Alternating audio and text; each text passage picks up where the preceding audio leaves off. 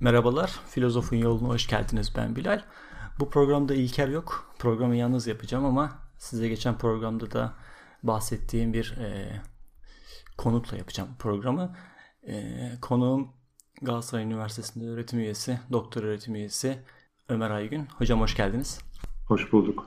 Hocamız Platon ve Aristoteles üzerinde çalışmalar yaptı.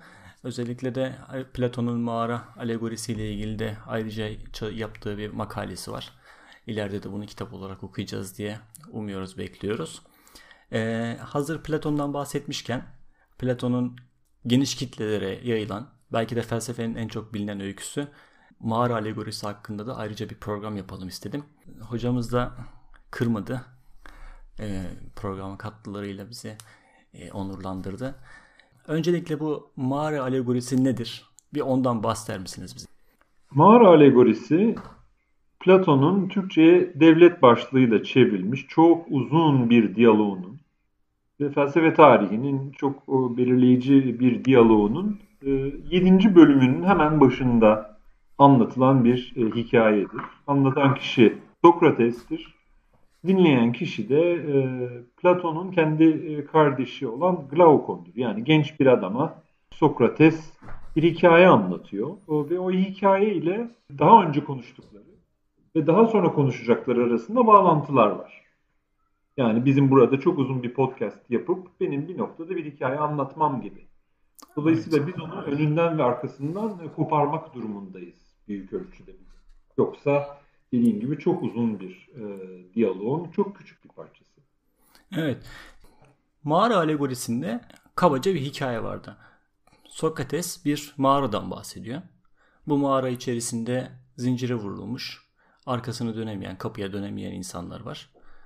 Karşılarında da arkasından mağaranın kapısından geçen insanların, simgelerin gölgeleri var.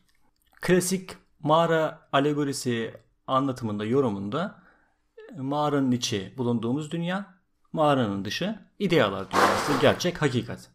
Bu klasik şey, yoruma siz katılıyor musunuz öncelikle? Katılmıyorum, hayır. Bu e, klasik yorum e, gördüğünüz gibi ikici bir yorum.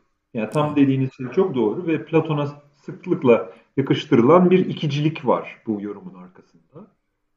Ve bu ikicilik gözlüğüyle bakılınca böyle görünüyor bu hikaye. Oysa hikayenin kendisine döndüğümüzde yani hikaye hakkında e, birazcık e, yalan yanlış hatırladıklarımızı, hayal meyal hatırladık, hatırladıklarımızı bırakıp metnin kendisine döndüğümüzde hikayenin çok daha karmaşık olduğunu göreceğiz. Bugün e, bu podcast'te bunu yapmamız mümkün değil ama ben bunu derste sıklıkla 3-4 saatte e, metni kat ederek zaten öğrencilere kolaylıkla gösteririm. Herkes de e, bir devlet diyaloğunu alıp 7. bölümün hemen başında 514A, 517A bölümünü okuyarak hikayenin ikiciliğe sığmayacak kadar karmaşık olduğunu, bir tarafta cehalet, öbür tarafta bilgi, bir tarafta karanlık, öbür tarafta aydınlık gibi ikili karşıtlıklara indirgenemeyecek kadar karmaşık bir hikaye olduğunu kolaylıkla görecektir. Bugün de birazcık göstermek istediğim şey bu esasında. En basitinden bir ikicilik değil, bir üççülük karşımıza çıkacak. Yani herkesin hayal meyal kulaktan dolma duyduğu kadarıyla olan bir ikicilik iki e, bölümlü bir hikaye değil, üç bölümlü bir hikaye var. Onu göreceğiz e, bugün e, vakit kalırsa. Çünkü dediğiniz doğru. Mağaranın içerisinde bir takım insanlar var. Doğru. E, mağara duvarlarına bakıyorlar karşılarında. O da doğru. Ama bir e, bir, bir detay e, hafızadan e, hafızadan kaçmış gibi gözüküyor. O da şu. Bu e, tutsakların kolları, başları, boyunları ve bacakları bağlı olan bu tutsakların arkasında bir duvar var. Ve sizin adını söylediğiniz gölgeler mağaranın dışında yürüyen insanların güneş tarafından mağaranın duvarına yönlendirdiği gölgeler değil. Hı hı. Gölgeler tutsakların sırtlarını herhalde dayadıkları bir duvarın üstünden adeta karagöz e, hayalisi gibi e, bir takım insanların taşıdıkları dediğiniz gibi simgeler ya da daha doğrusu bir takım aletler, kuklalar diyorum ben. Hı hı. Bu kuklalar var. Kuklaların arkasında bir ateş var. Dolayısıyla ateş kuklalara vuruyor. Kuklaların gölgeleri tutsakların görebildiği mağara duvarına yansıyor. Hı hı. Şu anda hala mağaranın içindeyiz. Yani daha mağaranın dışına hiç çıkmadık ama sizin sözünü ettiğiniz ikilik şu anda mağaranın içinde zaten var. Yani bir nesne ile onun yansıması ya da kopyası. Anladım. Peki bu mağaranın arkasındaki hukuklar ne? Yani hep bir Platon idealar kuramından biz de okulda öğrenirken bolca bir mağara dışından sürekli bahsettik. Bu mağaradaki kuklalardan ve ateşten aslında kimse bahsetmiyor bundan. Bu ilk bu ikiliyi oluşturan bu kuklalar ne? İnsanlar neyi görüyorlar tam olarak? Yani bu ateşin kaynağı nedir? O kuklalar nedir? Ee, burada e, büyük bir hayal kırıklığı olacak. Ben e, bu hikayeyi, e, hikayenin ne anlama geldiğini yorumlamaktan birazcık çekiniyorum, sakınıyorum. Sebebi çok basit. Bu hikayenin ne anlama geldiği üzerinde insanlar fikir yormaktan insanlar hikayeyi unuttu. Benim e, bir davetim var. Yani kusura bakmayınız aslında nezaketsizlik olacak. Siz bir soru sormuşsunuz. Benim cevap vermem gerekir. Kaldı ki uzmanlık alanı. Ancak benim burada niyetim e, hikayede kalalım. Yani e, hikayedeki öğelerin neyi simgelediği e, ne e, şimdilik girmeyelim. Çünkü önce hikayeyi dinleyelim. Hikayede ne oluyor? Mesela kuklaların mağara dışında olduğunu söylediniz. Mağaranın içinde belki. Buna bir karar vermemiz lazım. Yani kafamız şu anda bulanık. Kim, nerede, nerede ateş var, güneş mi var, mağaranın dışında ne var? Soruları birazcık daha netleştirebilirsek bence hızlı bir biçimde e, mağaranın neyi simgelediği konusuna e, yavaş yavaş, e, çok daha yavaş gelelim. Güneş neyi simgeliyor, ateş neyi simgeliyor? İşte kuklacılar kimler, kuklalar neler? Bütün bu soruların cevabını vermeden önce e, sahneyi önce bir gözümüzün önüne iyice getirmemiz lazım ve e, bu hikayede anlatılan ana dönüşümler neler? Yani bir tutsak zincirlerinden şey yap, kurtarılacak. Evet. Sonra ne olacak? Sonra metin bize ne diyor? Ee, Bilal Bey bunu böyle söylememin sebebi şu, biz e, metinler üzerinde çok çalışıyoruz. Bunlar çok eski, çok değerli metinler. 2400 senelik belki metinler ve bugüne kalmaları büyük bir mucize gibi düşünüyorum ben. Özellikle Platon'un e, eserleri. O yüzden ben e, gözüm gibi bakıyorum bu metinlere ve hani ne bileyim bir tek sözcüğü bile çok atlamak istemiyorum. Çünkü bunda da şöyle bir gerekçem var. Platon e, kendinden sonra ve hatta önceki bütün filozoflardan belki farklı olarak hep e, diyalog biçiminde yazmış gibi gözüküyor. Ve hep hikaye formatı var ve e, çok düşünerek yazdığını e, ben evet. düşünüyorum. Yani her öğenin gerçekten bir önemi var. Ve her öğeyi bence okur için ya da dinleyici için hazırlamış. En azından bunu varsaymak durumundayım. E, yorum bilimsel olarak bunu yapmak zorundayım. Yani karşımda her şeyi sahnenin bütün detaylarını düşünmüş bir yönetmen adeta var. Ben de o yüzden kadın neden yeşil e, etekli benim bunu açıklamam lazım bir sinema eleştirmeni. Kadın tamam. neden sarışındı? Buyurun. Tamam o zaman hikayeye dönelim. Yani hikayeyi iyice bir anlatalım dinleyicilerimize. Hikayenin başında önce bir tasvir yapıyor Platon Sokrates aracılığıyla. Bir mağara var. Mağarada zincirli tutsaklar var. Bunlar arkalarını dönemiyorlar, kıpırdayamıyorlar. Sadece mağaranın en dibindeki duvarı izliyorlar. Arkalarında bir ateş var. Ve bu ateşle tutsaklar arasında da oynatılan kuklalar, taşınan eşyalar, insanlar hareketleri var. Ve bu tutsaklar sadece mağara duvarındaki e, gölgeleri izleyebiliyorlar. Daha sonra bunlardan bir tanesi serbest bırakılıyor. Kim tarafından nasıl olduğu açıklanmıyor burada. Birisi serbest bırakılıyor. Önce yalan ateşi görüyor. Kuklaları görüyor aletleri görüyor. Daha sonra mağaranın dışına taşınıyor. Değil mi? Hayır, hala birazcık hızlı gidiyorsunuz. Epey hızlı gidiyorsunuz. Ha, anladım. Daha da yavaş gidiyoruz. Tamam. Ee, tamam o zaman sadece henüz tutsak serbest bırakılmadı o zaman o aşamadayız. Bırakılmasın. Bırakılmasın. Yani gündelik hayat nasıl mağarada? Eğer yani size e, sizi tatmin edecekse şöyle söyleyeyim. Doksayı anlamadan hı hı. E, yani sanı ve kanı ve kanaat hayatını anlamadan e, işte bilme, ilim, hakikat e, arayışının, ihtiyacının nasıl doğacağı gözden kaçabiliyor. O yüzden ben e, müthiş ağır çekimde ilerleriz. Tamam. Ee, bizim e, tarzımız budur. Buna yavaş okuma yöntemi denir. Birinci mi söyleyebileceğimiz birinci şey bir kere bunlar bir sürü insan. Bizim şunu sormamız lazım. Platon neden acaba tek bir insan koyabilirdi? Diyebilirdi ki tek bir adam bakınız ne kadar cahil hiçbir şey bilmiyor. Zincirlenmiş. Aa, biz bunu sonra kurtaracağız. Peki bizim şu anda bir yorumcu, bir okur olarak soracağımız ilk soru şu. Bu, bu okuma yöntemi. E, neden çok kişiler acaba? Aralarında bir ilişki mi var? Bir akrabalık ilişkisi mi var? Bir konuşuyorlar mı mesela aralarında? Metin bize diyor ki evet galiba konuşuyorlar. Evet. Metin e, o zaman şunu gösteriyor Metin. E, tıpkı şey gibi otomatik portakaldaki gibi adeta gözleri e, açık bir biçimde karşı duvara bakan insanlar var doğru. Ve orada bir takım siluetler geçip duruyor. O da doğru. Ama benim çok önemsediğim bir pasaj var metnin sonlarına doğru. Onu çok kısaca okumak istiyorum. Çünkü doksayı ya da kanıyı, kanaati e, anlamak için çok kafa açıcı bir e, bir e, bir pasaj. Diyor ki Sokrates, tutsağımız mağaradan çıkarılacak. Mağaranın dışında güneşi görecek, mağaranın dışındaki nesneleri görecek ve coşacak. E, öğrenecek, anlayacak. Hı hı. Orada diyor ki Sokrates, ya eskiden diyor yani mağaradayken, ma bu mağaradaki arkadaşlarımın birbirlerini şereflendirip övüyor olsalar diye soruyor şimdi Sokrates çocuğa. Diyor ki birbirlerini şereflendirip övüyor olsalar lafı şeye getirecek. Önemser mi o şan şöhreti demeye getirecek ama cümle şöyle devam ediyor. Şereflendirip övüyor olsalar bu geçen şeyleri yani bizim gözümüzle gölgeleri, geçen şeyleri en keskin gözle görenleri yani gölgeleri en keskin gözle görenleri ödüllendirecekler. Ödüllendiriyorlarmış mağarada.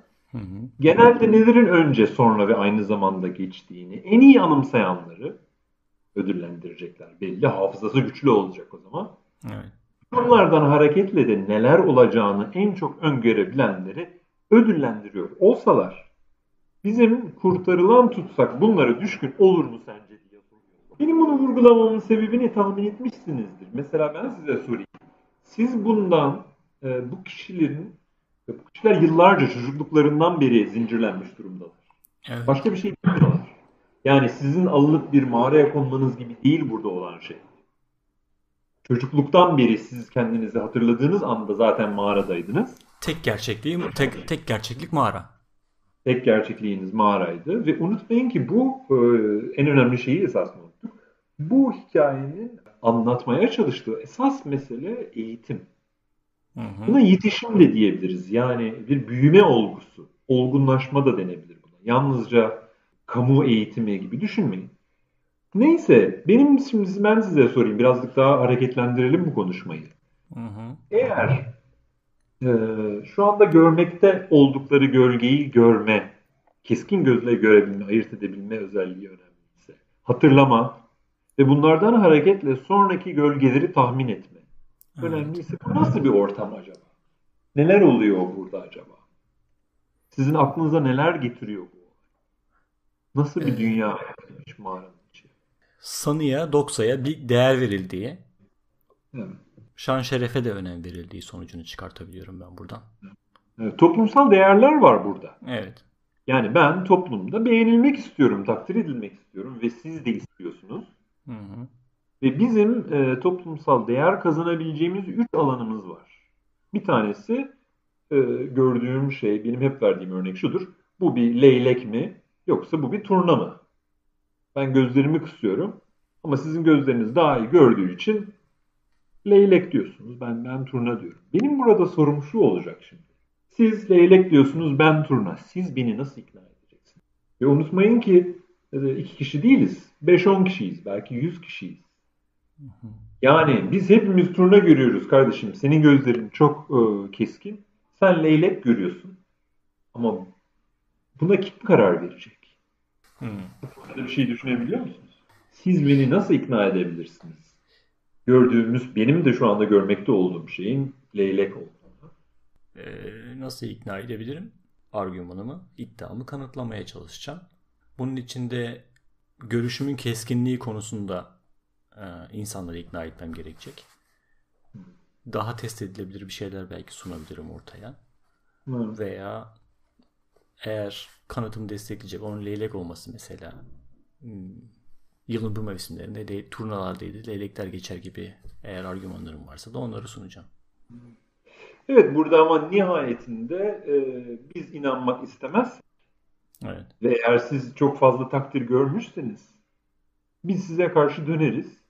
Biz sizin söylediğinizin gerçek olup olmamasından bağımsız olarak biz hakikatin ne olduğunu kendi aramızda deriz ki kardeşim bu bir turna.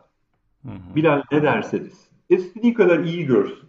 Anlatabiliyor muyum ne demek Evet. istediğimi? Yani burada gerçekliğin 90 ortamında e, bugün yaşadığımızda çok benzer bir şekilde esasında Twitter ortamında, sosyal medya ortamındakine benzer tarafları var burada anlatılan. Fark etmişsiniz. Evet toplumsal uylaşım.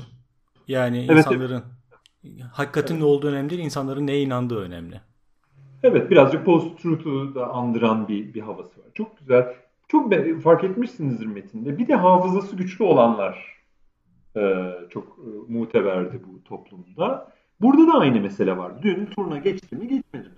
Bu konuda biz gene sizinle ihtilafa düşsek ve eğer biz yarışıyorsak bu konularda mutlaka e, bir rekabet içine girmemiz lazım sizinle. Hı hı. E, Burada görüyorsunuz burada da dün e, turuna geçip geçmediği konusunda gene elde avuçta hiçbir şey yok esasında. Var olan tek şey insanların hafızası. Hafızayı beşer nisyan ile mağlup ve daha da önemlisi nisyanı yani unutkanlığı bir tarafa bırakalım. Burada insanlar hatırlamak istemedikleri şeyler varsa hatırlamamayı, hatır uydurmak istedikleri şey varsa onu uydurmayı tercih edebilirler. Görüyor musunuz ne olduğunu? Şu anda yani yarattığımız esasında mağaranın içerisindeki ortamın yani o gölgelerin o işte cehalet diyelim. Ee, ben cehalet demiyorum ama e, bu bulanıklığı fark etmek çok önemli. Evet. Ee, ve son olarak da bunlardan hareketle geleceğe ilişkin tahminler yapacağız. Yani şu anda işte turna gölgesi görüyoruz. Bundan sonra hangi gölgenin çıkacağına ilişkin tahminlerde bulunacağız.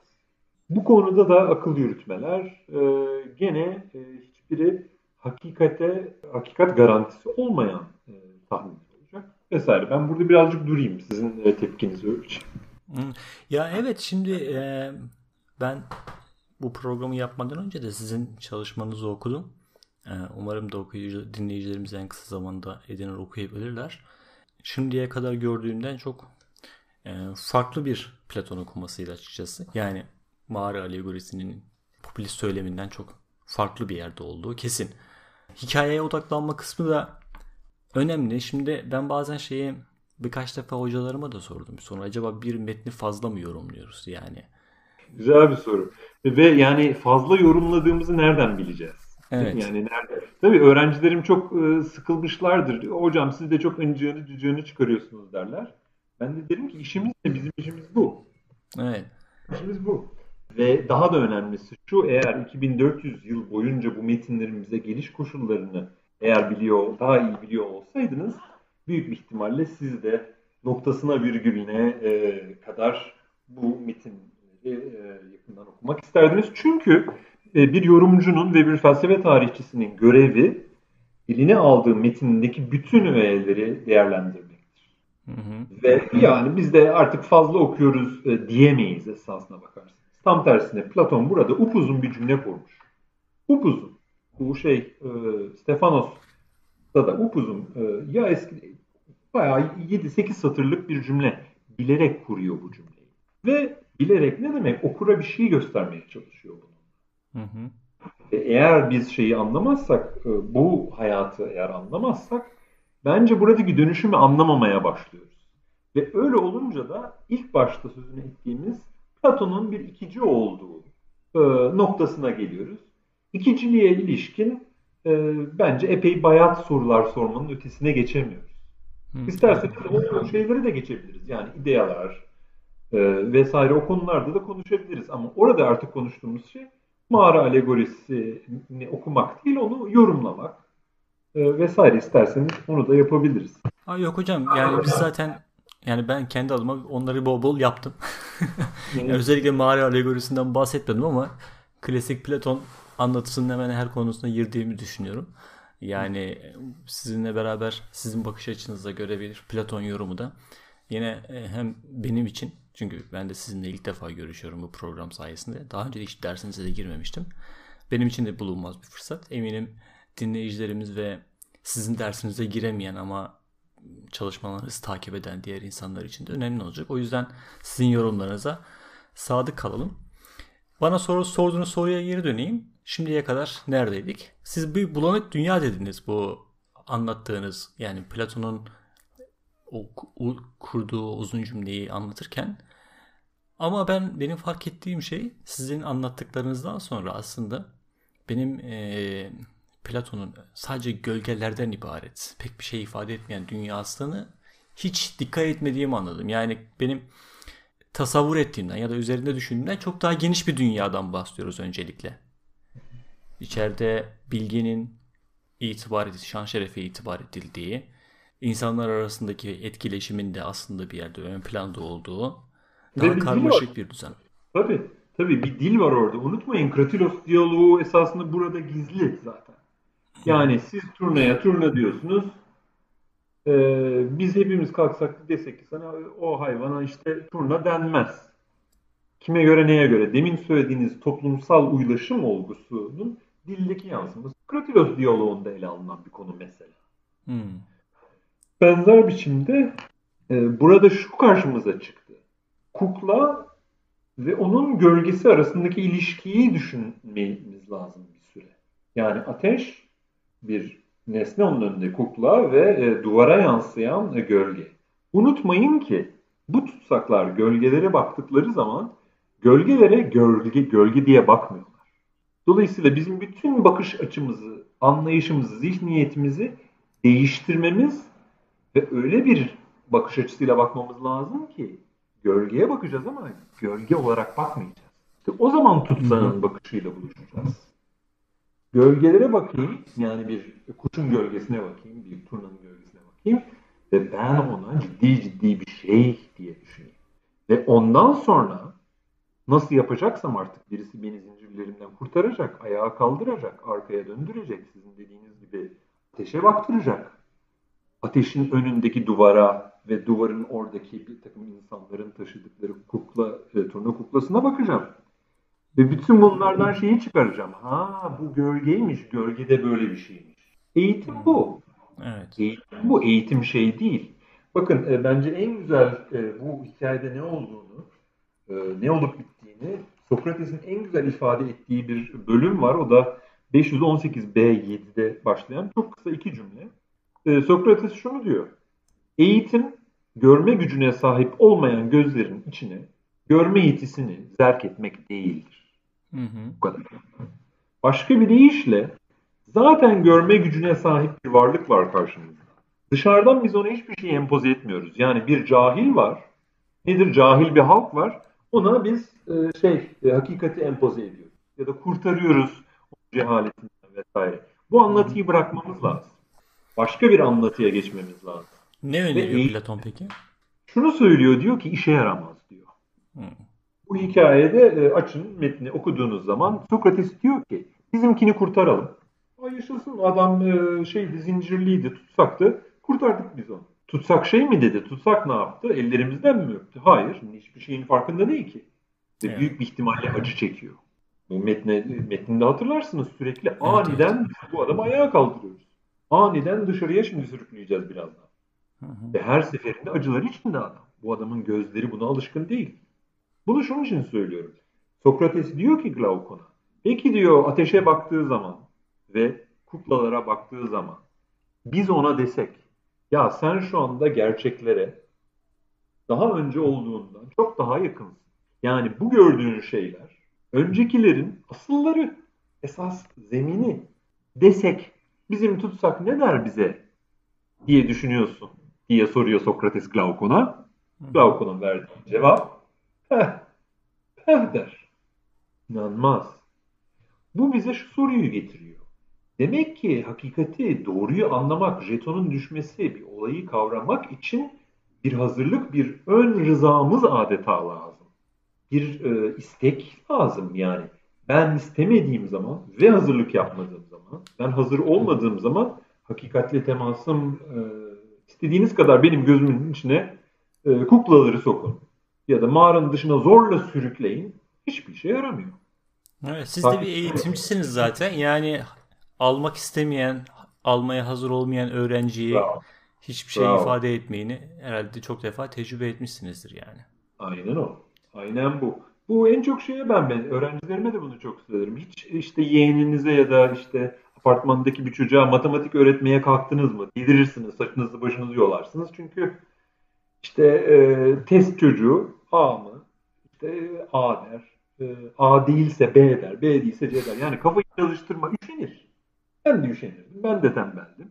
Ama bu hikaye bundan bahsediyor zaten. Evet. Ve bu hikaye o zaman şunu yapıyor. Diyor ki eğer öğrenciyi hareketlendirecekseniz dışarıdan getirilen bir şey olamaz eğitim. Eğitim potansiyellerin ortaya çıkarılması. Esas fikir esasında bu olacak ve mağaradan yavaş yavaş çıkan tutsak ve hep başarısızlığa uğrayacak zavallı.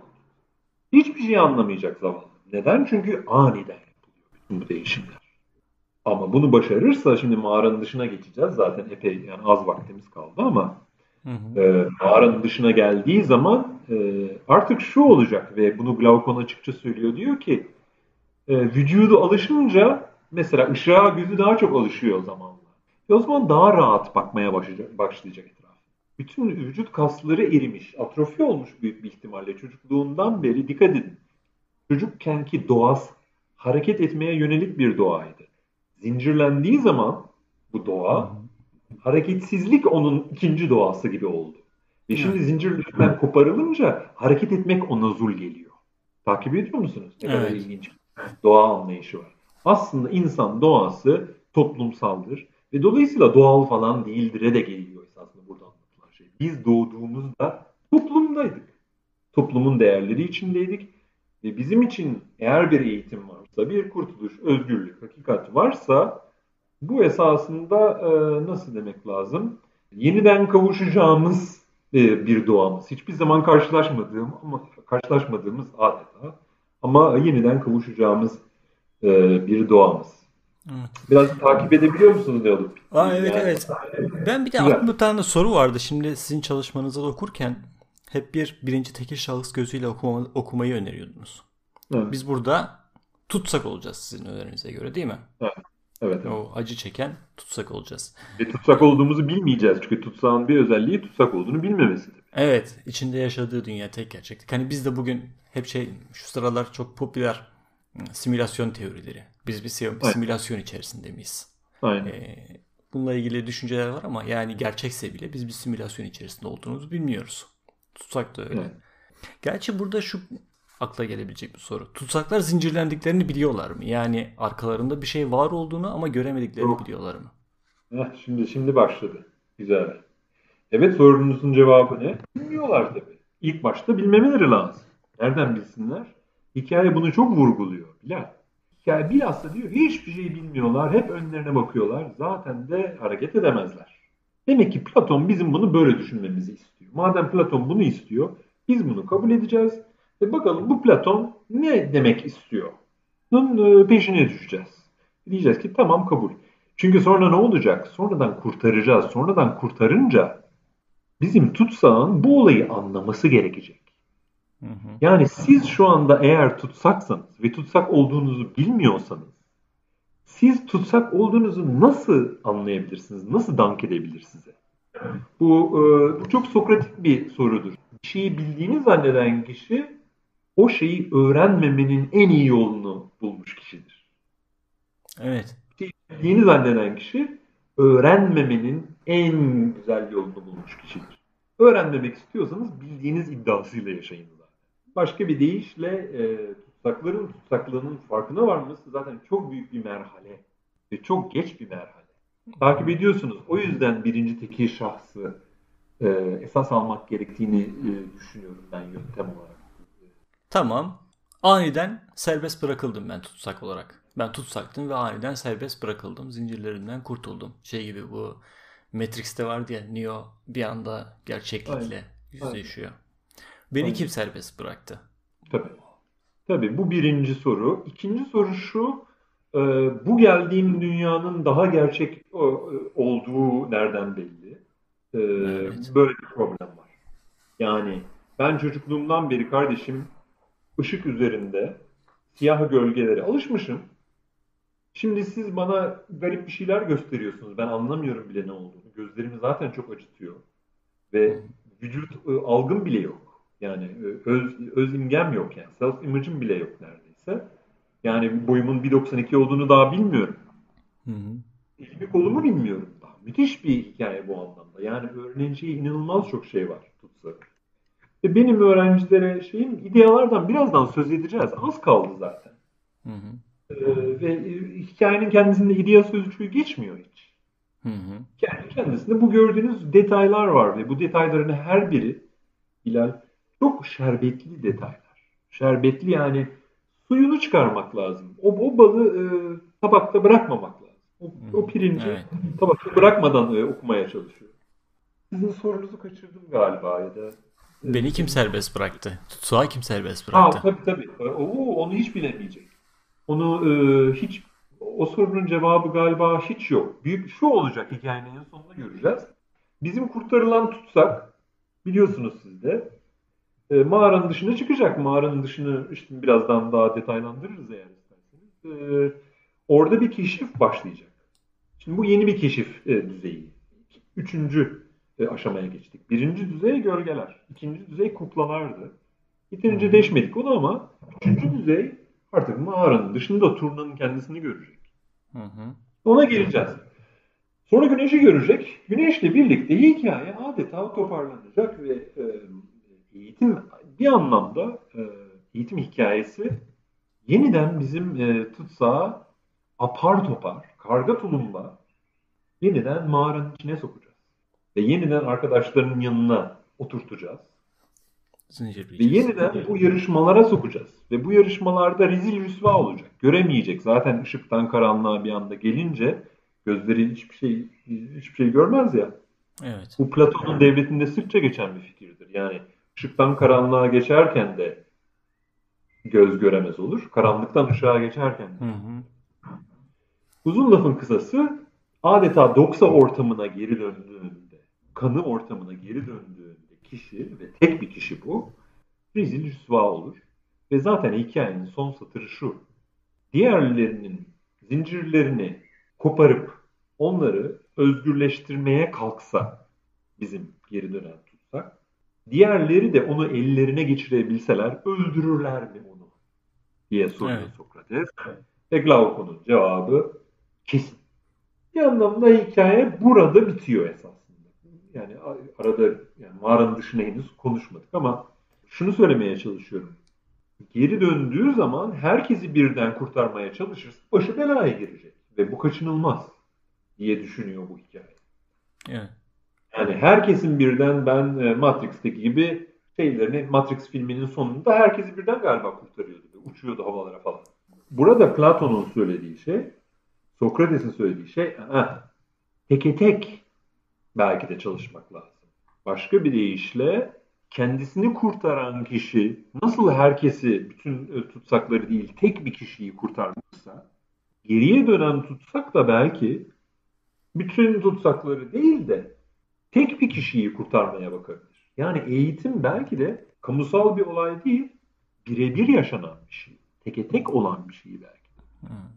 Takip ediyor musun? O zamanların şeyle şartlarıyla da belki düşünmek gerekmez mi? Yani gerçi Platon'un kendisi de bizzat ya, akademiyi kurup kurumsal bir eğitim geleneğini başlatmaya çalışmıştır ama yani başarılı olmuş zaten burada. Acaba o zamanki eğitimin daha çok teker teker hani insanlardan birebir alınmasından kaynaklanan bir görüş olabilir mi acaba bu? Yoksa peygamber vari bir şekilde hakikati ortaya attığını, ortaya ileriye hakikatle beraber ortaya çıktığını söyleyip bir de linç edilme e, korkusu yaş korkusu mu acaba bu birebir eğitimden bahsediyor. Bu birebir eğitimi öneriyor. Yani bu bir kişiye kurtarması gerektiği Bu, bu, bu anlatılır evet. Yani Sokrates'in başına gelenlerden sonra ağzı yanan Platon e, ulu orta değil, e, o, tek tek ortamda ya da mahrem ortamda felsefe yapmayı sürdürür. Kabaca bu, bunu söylediniz değil mi? Hı hı, evet. Ee, ya bu, bu mümkün, bu mümkün olabilir ama bana daha derin bir mesele gibi geliyor. Unutmayın ki Sokrates'in savunmasında Platon orada. Hatta Platon'un yazdığı Sokrates'in savunmasında Platon işte bu filmlerde yönetmenin kendisini belli bir sahnede göstermesi gibi e, gösterir. iki defa gösterir. Der ki Platon burada. Hmm. Sokrates'in söylediği aa Platon burada der. E, seyircilere döner Sokrates ve Platon burada der. Bunu şunun için söylüyorum. Esasında burada şu düşünülebilir. Burada anlatılan hikaye tabii ki Sokrates'in hikayesidir. Ve Sokrates'in mağaraya geri dönerek evet e, kendini tabii şey oldu.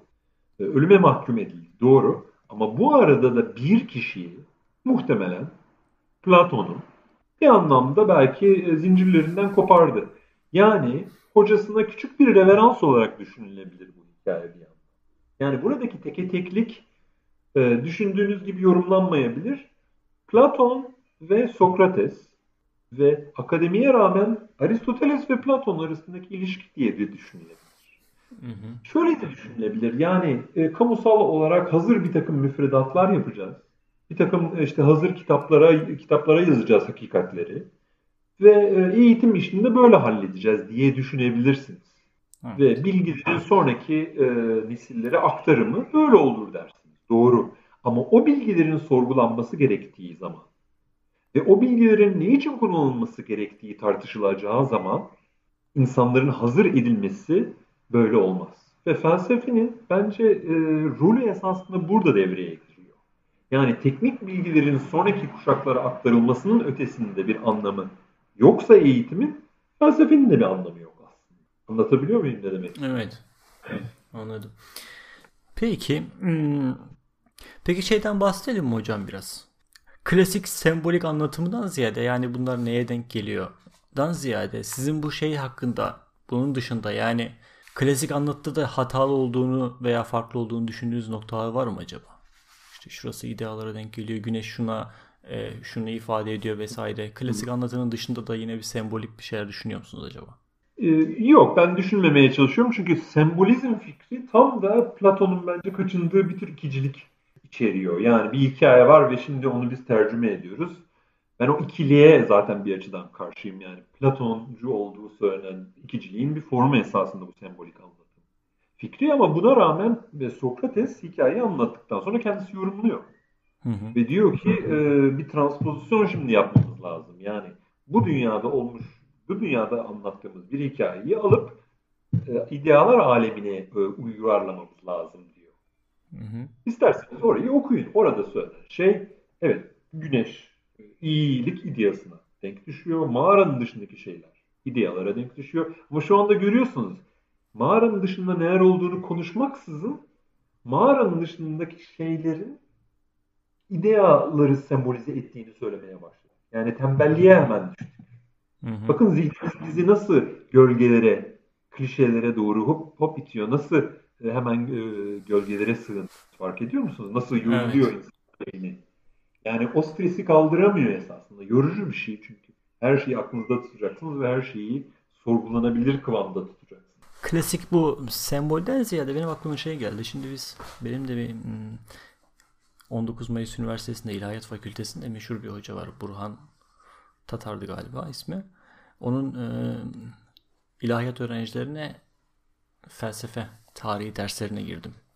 Nasıl bir felsefe eğitimi veriyorlar orada diye bir merak ettim girdim. Oradaki Burhan Hoca da sıra dışı bir felsefe eğitimi veriyordu. Benim benim gördüklerimin dışında bir felsefe eğitimi veriyordu. E, Gazali'nin e, Dalaletten Kurtuluş kitabından bahsetmişti birkaç dersinde. Yani 3 satır okuyup abartmıyorum bu arada. Yani 3 satır bilemediğiniz bir paragraf yazı okuyup bütün dersi o bir paragraf üzerinden anlatıyordu. Sizin bu yorumlamanız da bana o dersleri hatırlattı. Bir yandan da e, Platon'un geleneğe ve sembollere biraz önem veren biri olduğunu da düşünüyorum ben şey diğer filozoflara. Yani hatta hayatının sonlarına doğru mesela Yasalar kitabında e, aklı bile biraz geri plana it, itip geleneğin e, en azından devlet düzeninde ön plana gelmesi gerektiğinden falan bahsetmiş. Biraz da dindar bir tarafı var Platon'un. Yine sofistlere kıyasla ya da günümüzdeki felsefe filozoflara kıyasla yani felsefeyi bir din haline getirmeye de çalışmış. O yüzden ondaki bu e, bu yüzden sizin bu yorumunuz bana hem o az önce bahsettiğim dersleri hatırlattı hem de doğru bir yaklaşım gibi görünüyor aynı zamanda. Yani e, her şeyden önce zaten bir de o sanat hmm, eseri formunda yazıyor eserlerini. E, evet. Ve mümkün olduğunca nasıl diyeyim e, sıkıştırılmış bir formda öğretileri bizim karşımıza çıkıyor. Ve onu didik didik etmemiz de gayet normal gibi görünüyor şu halde. Çünkü e, klasik felsefe metinleri gibi mesela bir Aristoteles metinleri gibi oturup izahlarını yapmıyor. Bu bağlamda sizin düşünceleriniz gerçekten çok değerli. Platon incelemelerinde genel bir kaide olarak kabul edilmesi bile yani en azından ben bundan sonraki yani özellikle Platon veya ilk çağ felsefesi çalışırsam sizin bu düşüncelerinizi sürekli göz önünde bulundurarak bir şeyler yapmayı düşünüyorum. Henüz geleceğim hakkında da pek bir şey bilmediğim için kesin bir şey yapacağım diyemiyorum tabii. Bana Mağaranın bu... dışında hiç söz etmedik. Aa, evet. Ee... Acele. Yani e, yani e, neyi eksik en azından bıraktığımızı çok kısaca söyleyeyim. E, mağaranın dışına e, çıkılış hikayesini konuşmadık. Orada Hı. neler olup bittiğini konuşmadık. Ve e, orada geçirilecek eğitim merhalelerinin neden geçirilmesi gerektiğini henüz anlamadık. Ve güneşle bütün bunların bağlantısını aslında anlamış değiliz. Bu bir. E, ikinci bir mesele yani bunlar e, üç noktalar gibi düşünün. E, diğer mesele de gene tabii e, felsefe ile toplum arasındaki ilişki bağlamında e, felsefecinin mağaranın dışında yaşamak isterken zorla geri döndürülmesi olgusu çok yorumlanmış. Ve sizin belki daha alışık olduğunuz tarzda simgesel olarak yönetimde filozofların pay alması ya da yöneticilerin felsefeden haberdar olması e, fikrine bize bir anlamda getiriyor. Burada önemli olan fikir şu, Platon'un devletinde sıklıkla geçecektir bu fikir. Yönetmek isteyen insandan korkacaksın aslında. Hı hı. Niye yönetmek istiyorsun? Bir e, apartman toplantısına gittiğinizi düşünün. E, senelerdir apartman yöneticisi işte e, emekli e, bilmem ne bey yerine genç bir çocuk çıkıyor ve diyor ki ben e, bu apartman yöneticisi olmak istiyorum. Hemen şüphelenmez misiniz? Ben şüphelenirim. Hayırdır? Yani bir insan niye yönetmek istesin acaba? Bunu şunun için söylüyorum. Platon ya da Sokrates şunu demiş oluyor. Filozoflar zaten şehrin, polisin, devletin çok ötesinde bir alemdeler zaten. Yani onlara erişimleri var. Nedir o? Matematik, müzik hepimizin de zaten potansiyeli olan şeyler. Sanat, aşk da böyle bir şeydir. Bunlar insanı aşan e, şeylere olan erişimler. İdealar bunlar esasında bir anlamda. Bizim kurmadığımız ve bizim toplumsal uzlaşmamızın ötesinde bulunan nesneler diye düşünün ideaları. Hı hı. Aşk böyle bir şey. Doğa içinde hissettiğimiz hisler de böyle. Sanat e, böyle, matematik böyle bir şey. Bunu şunun için söylüyorum. İşte filozoflar, felsefeciler bunlara erişimi olan varlıklar, kişiler. Güzel. İşte bunlara emanet edelim bir anlamda devleti. Tamam söylemiyor tabii ama hı hı. E, bunun sebebi şu. Bunların aklı zaten başka yerde. Bunlar yönetmek falan istemiyor. Bunların zorla şeyle getirilmesi iyi bir şey. Filozoflar perişan. Yönetmek falan istemiyorlar. Biz onları zorla yönettiriyoruz. Takip ediyor musunuz fikri? Çok Hı-hı. ilginç bir fikir. Evet. Ve filozoflara bırakmadığınız zaman yani aklı politikanın ötesindeki varlıklara erişimli olan kişiler değil de aklı fikri politikada sınırlı kalan ve özellikle kendi çıkarlarında tabii sınırlı kalan, toplumsal itibar e, düzeyinde sınırlı kalan ya da kazanç düzeyinde sınırlı kalan insanlara politikayı bıraktığınızda kötü oluyor bu iş. Hı hı. Ya buraya e, Uruguay e, Cumhurbaşkanı gelmişti. Çok basit bir şey demişti. Demişti ki para kazanmak için sakın ha politikaya girmeyin. Çok kötüdür bu deyip gitmişti Türkiye'den. Biraz buna yakın bir şey söylüyor e, Platon. Yani filozofların e, devlette ya da ne bileyim ben yönetimde bulunmasının güzelliği he yaşasın felsefeciler işte şey oldu biz de kadrolaşacağız falan gibi bir şey değil ki. Şunu garanti almaya çalışıyor. Öyle insanlar yönetsin ki yönetmek isteme, yönetme ihtirasıyla bunu yapıyor olmasın. Birazcık mesele bu. Bunu şey için söylüyorum işte filozof kral e, meselesini birazcık e, üç boyutlu hale getirmek için söylüyorum. Tamam hocam. Bir de şimdi biraz daha vaktimiz var bizim. Mağaranın dışından biraz bahsedelim isterseniz hocam. Olur. E, şöyle bir şey oluyor. Yani bizimkisi daha kuklalarla gölgeler arasındaki ilişkileri anlamadan böyle şey aval aval bakarken hop biz alıyoruz gene sürüklüyoruz çığlık çığlığa. Acılar içerisinde bizim zavallı Sarp mağara yolunu çıkarıyoruz ve çok hoş bir şey oluyor burada. Metni daha da çıkaracağım. E, mitinde bu kurtarıcı vardı ya yani bizim rolümüz diyor. Buna da biz diye bir şey yok metin. Yani metinde var bir iki yerde birinci çoğul ama. Neyse mağaranın dışında kurtarıcı yok artık. Yani mağaranın dışında artık bizim zavallı tutsağımızı sürükleyen hiç kimse yok. Bu kendi başına. Kendi başına. Ve bu, bu, bu güzel bir nokta. Bu hoş bir nokta. Yani daha önce biz onu adeta bir kukla gibi kaldırıyorduk. Yani kuklalardan bu anlamda farkı yoktu yani. Ya da ne bileyim ben bebek gibi taşıyorduk çünkü kasları zaten atrofi. Dışarı çıktığı zaman demek ki önce zavallım tabii e, mağaraların içerisine kaçmaya çalışıyor, gölgelere kaçıyor. Ama belli ki bit yeniği düşmüş kafaya. Çünkü güçlendiği zaman ve gözleri alıştığı zaman çıkıyor ve ilk defa dikkat edin mağaranın içerisi teknolojik bir ortam. insan ürünü bir ortam aslında. Hı hı. Bir sinema salonu ne kadar insan ürünüyse mağarada öyle arkasında ateş var, o duvar, o işte kuklacılar, karma karışık bir düzenek bu. Bunu tipik olarak mesela işte solcu literatürde ideoloji düzeneği olarak anlatırlar. Ee, başka e, yaklaşımlarda işte e, gelip geçici e, bu dünyanın fani alemin işte şeyleri falan diye anlatırlar. Her ikisi de doğru olabilir. Ben daha önce söylediğim gibi bu hikayeyi nasıl yorumlayacağınızı tamamen size bırakıyorum. Bu hikaye sınıfsız topluma ve devrime mi gidiyor? Bu hikaye Tanrı'ya mı gidiyor? Bu hikaye bambaşka bir yere mi gidiyor? Bu gerçekten size kalmış. Çünkü Platon'un tavrı bu. Ben Platon'un önüne geçmek istemem açıkçası. Platon ortaya çıkıp ya işte e, bu da böyledir demediğine göre benim de bunu söyleme hakkım yok. Ama uzun lafın kısası mağaranın dışında turnayı görüyor bizimki.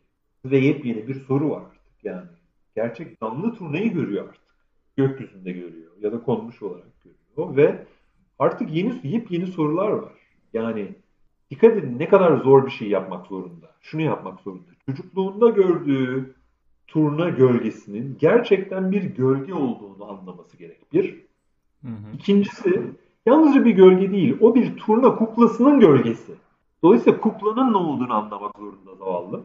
Bunu anlayabilmek için de doğal turnayı görmesi lazım. Şu anda görüyorsunuz üçlü bir düzenek oluştu. Nereden çıktı bu üçlü? O ilk başta söylediğim gibi. Burada bir ikilik, tabii mağaranın içi ve dışı diye bir ikilik var. Hı hı. Ama olayı karıştıran, daha zevkli kılan, daha şerbetli kılan bir üçleme var esasında. Gölge, kukla ve şeyin kendisi. Hatta isterseniz dördüncü bir şey koyalım, güneşi koyalım. Şu anda güneşe doğru yavaş yavaş geleceğiz eğer isterseniz güneşten de kısaca söz edebiliriz. Ama şu anda dördü duyduğunuz zaman hemen aklınıza gelmesi gereken şey biz e, Platon'un devlet diyaloğunun 7. kitabı, 7. bölümün e, başından söz ediyoruz. Bu hikayenin anlatıldığı.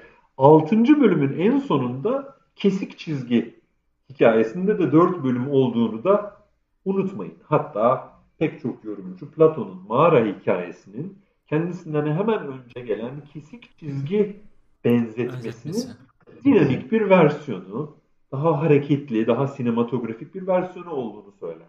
Bu yüzden de bu dört fikrine e, bakmakta fayda var. Görüyorsunuz Platoncu ikilikten çıkıp cehaletten bilgiye, karanlıktan aydınlığa gibi basit ikiliklerden sıyrıldığımızda neler görmeye başlıyoruz? Bir anda üç boyutlu. Biz de mağaradan sanki çıktık ve gözlerimiz e, kamaşıyor.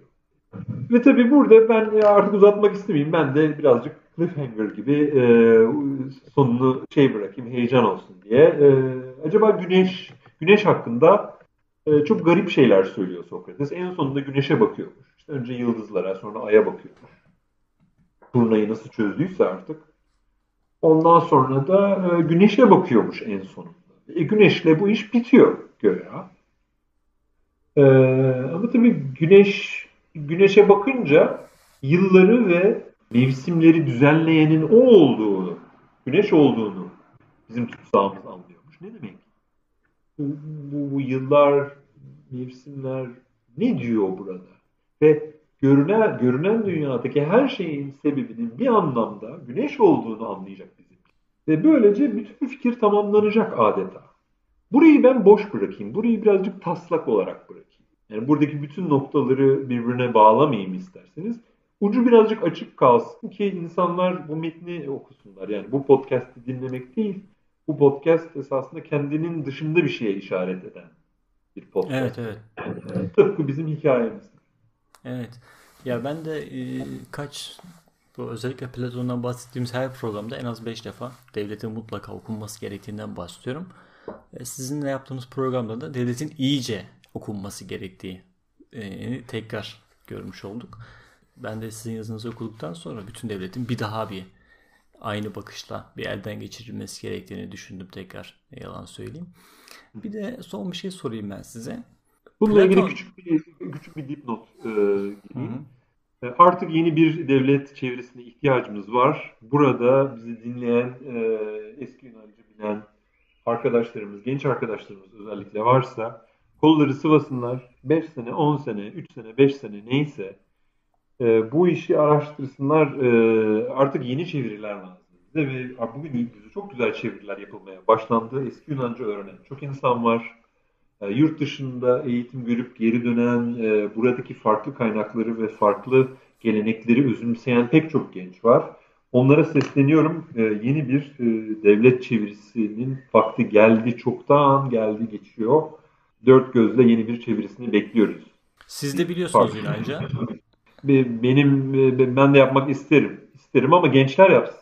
Gençler yapsın. Gençler için bir güzel bir güzel mükemmel bir proje.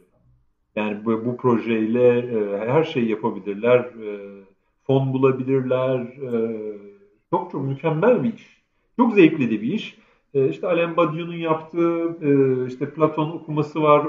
Oradan e, biraz ilham alabilirler. Eyüboğlu Jim Jones çevirisi kendine göre çok ilginç tarafları vardır. Ama ondan önce İstanbul Üniversitesi'nde 1940'larda Rode'nin Alman e, filolog Rode'nin e, kendi etrafındaki gençlerle yani Suat Baydur ve Azra Erhat gibi sonradan tabii çok iyi tanıyacağımız gençlerle yaptığı bir e, devlet çevirisi var. Daha, ama ilk iki kitabı yap, yapıyorlar. Galiba 3 ve 4'ü de daha sonra gençler basıyorlar. Ona da baksınlar. Yani yalnızca Sabahattin İyioğlu, Jim Jones çevirisi ya da kaç çevirisi daha var. Yalnızca onlara bakmasınlar. Rode'nin başkanlık ettiği çeviriye de baksınlar. Çok güzel, çok hoş bir çeviridir. Oradan da çok güzel faydalanabilirler diye düşünüyorum ama artık yeni bir çevirinin vakti geldi de geçiyor.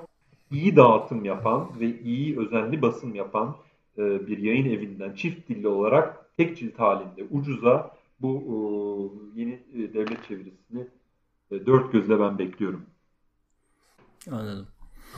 Peki teşekkürler hocam programa katıldığınız için. Ben teşekkür ederim ee, Kendinize iyi bakın.